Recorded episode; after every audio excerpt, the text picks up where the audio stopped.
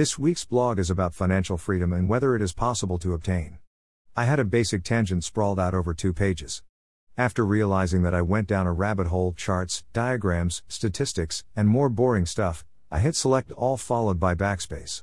Data, numbers, and statistics disappeared in the blink of a cursor. Money is always a touchy subject. We work hard and won't stand for rhetoric on how to spend what we've earned. Everywhere we go, someone is trying to get us to spend our money. From my experience, I'm certain Amazon is not helping. Drunk shopping online leads to regrets, and that can't send us into a spiraling depression. On the bright side, we now have gifts being delivered. So, how do we get ahead of our bills? Many books are written on this subject, so instead of giving a list, here is something that helped me.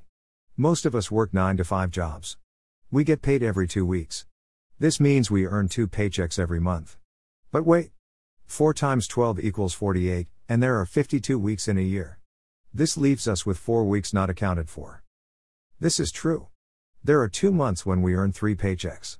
If we budget each month for only 2 paydays, we can pay ourselves a month's worth of wages each year. Now, before we get excited, this money is already spent. It's called savings. I know. This is so exciting. I have goosebumps too. Seriously though, we need to shove this into a hole and forget about it. Might I also add, Pay raises are awesome. Who doesn't enjoy more cash? I hate to be the fun police, but once again, we are taking that extra candy and shoving it into savings. Believe me when I say there will always be a reason to spend the money we save. This is where discipline is applied. Only use savings to cover unexpected expenses.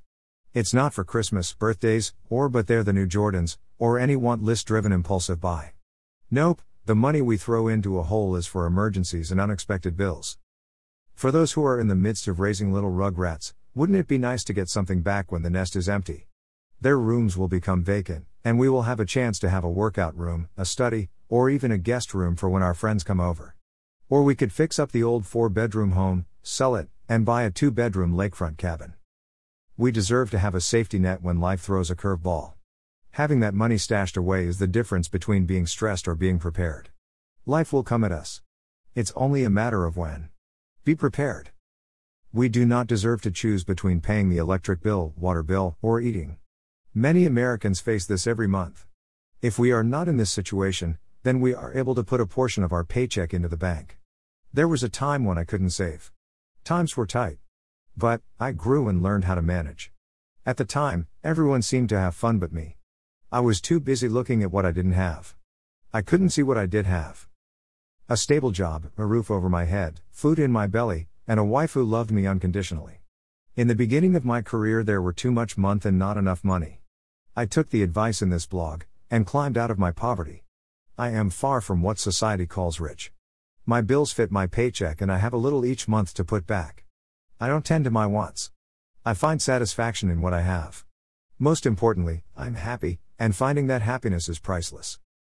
Until the next blog, live life, be happy, and click the like. Thank you for your time.